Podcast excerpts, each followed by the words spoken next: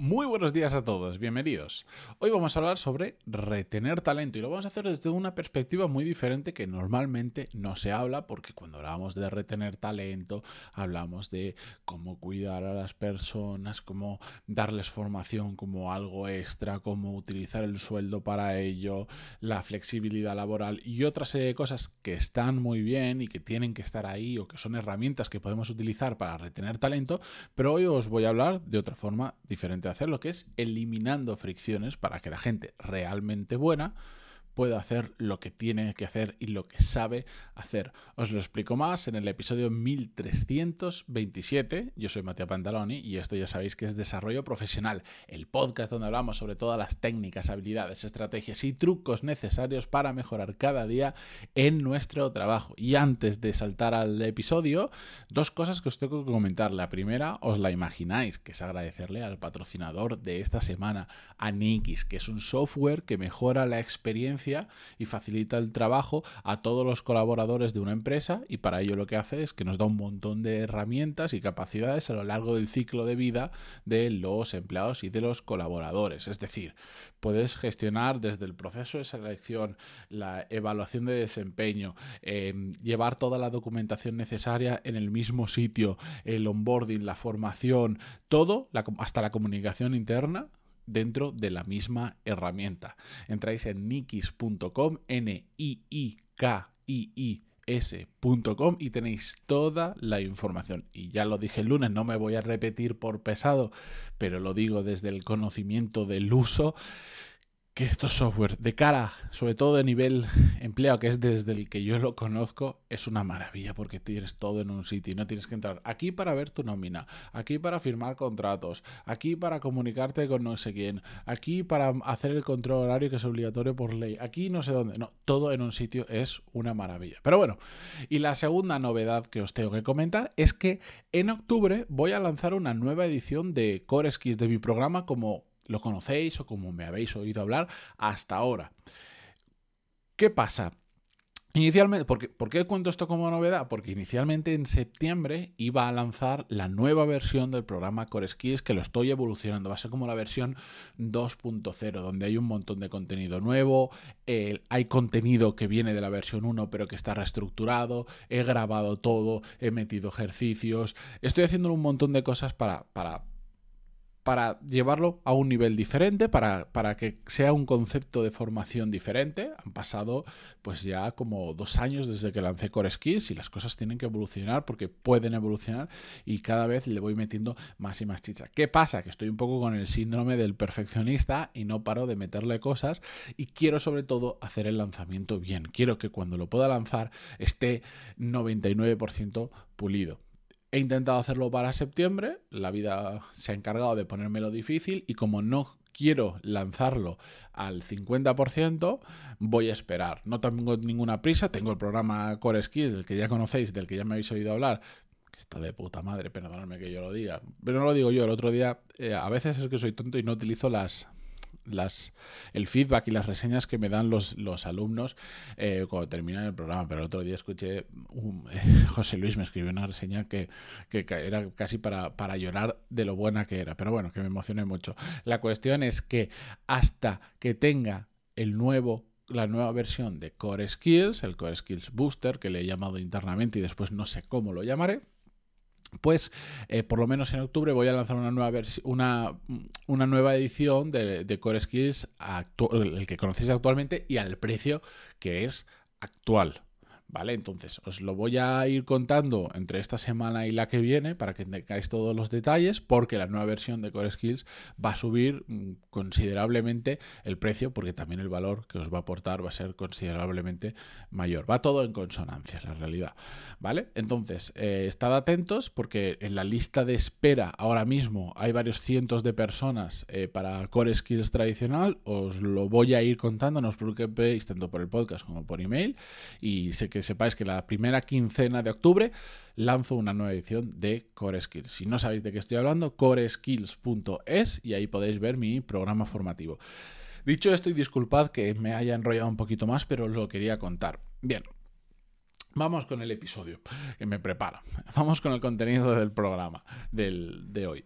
La cuestión es que cuando hay, hay un, algo que tengo que explicar siempre que hablo de retener talento, y de hecho justo eh, por el patrocinador de esta semana tiene bastante sentido que hablamos de retener talento, porque es una herramienta que, que va un poco en consonancia o un mucho en consonancia con lo que voy a contar hoy, yo tengo que hacer la siguiente apreciación.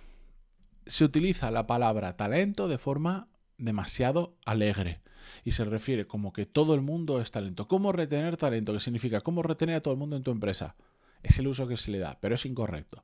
Lamentablemente, no todo el mundo es talento y hay gente que hay que dejar ir o que no importa que se vayan. Cuando hablamos realmente de talento, estábamos hablando de gente realmente buena en LinkedIn os vais a encontrar un montón de gente quejándose y diciendo, ¿cómo puede ser que en España haya tanto talento que está sin trabajo y no sé qué y no sé cuánto? ¿Sabéis por qué?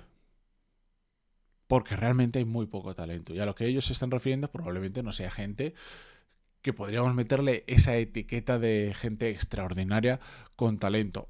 O no se sabe vender, que también puede ser. Pero bueno, Simplemente quiero hacer esta apreciación, que talento no es todo el mundo. Talento es la gente realmente buena y por la que más merece, que no, no, nos engañemos, la empresa que quiere a la mejor gente posible por el menor precio posible, ¿no? Bueno, pues normalmente donde más esfuerzo se hace, como es lógico y como vosotros también haríais si fuera vuestra empresa o vuestro equipo, es intentar hacer lo máximo posible primero para retener a los mejores y de ahí hacia abajo. Oye, que si puedes a todo el mundo, perfecto pero normalmente empezamos por lo mejor, ¿vale?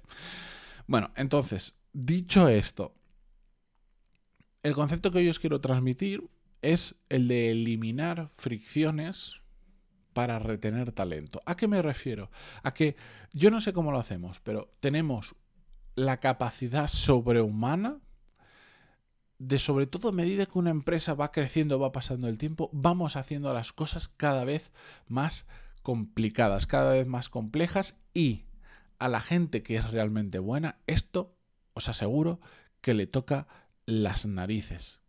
Porque desde la empresa nos dedicamos, como líderes de equipos, como líderes de la empresa, lo que sea, nos dedicamos a ponérselo difícil a los demás. El otro día, os pongo, os cuento una anécdota muy tonta y muy rápida. El otro día me tenían internamente, me tenían que pasar un listado eh, de potenciales personas con las que podíamos colaborar para un tema.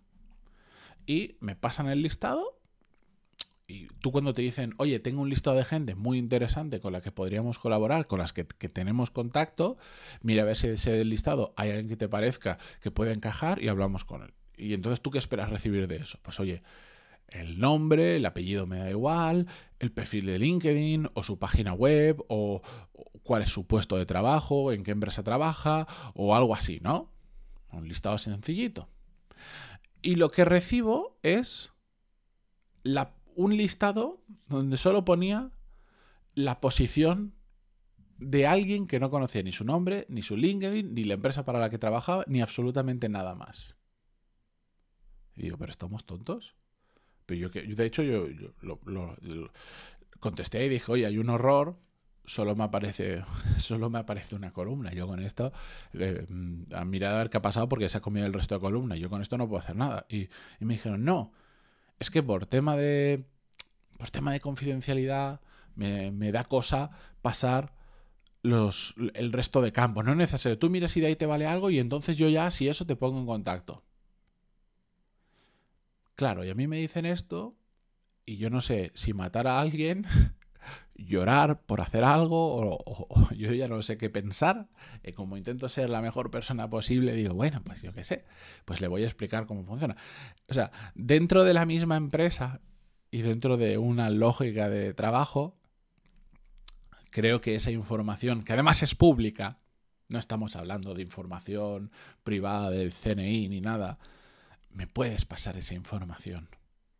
Y aún así lo expliqué. Y no lo entendieron. Y no lo entendieron. Así que ese listado pues no me ha servido de nada. Es decir, de algo que podríamos haber utilizado para construir un producto, en este caso un poquito mejor, yo no lo puedo utilizar. He perdido una oportunidad. ¿Por qué?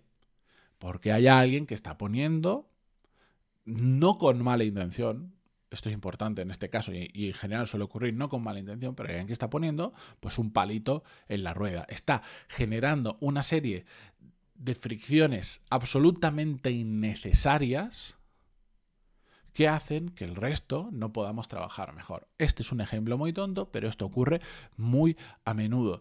Y normalmente tendríamos que evitar en general añadir fricciones innecesarias, ya el propio día a día se encarga de introducirlas, eh, pero si especialmente cuando estamos hablando de que estamos trabajando con gente que es realmente buena, todo esto tiene mucho más peso. Es decir, a la gente buena, por el ejemplo que yo he puesto, no quiere decir que esté diciendo que yo sea bueno, que sí, que también. Pero todavía me queda mucho margen de mejora. Pero a la gente que es realmente buena, dejémosle brillar. En lugar de poner fricciones, hagamos todo lo contrario, allanémosle el camino lo suficiente para que puedan brillar.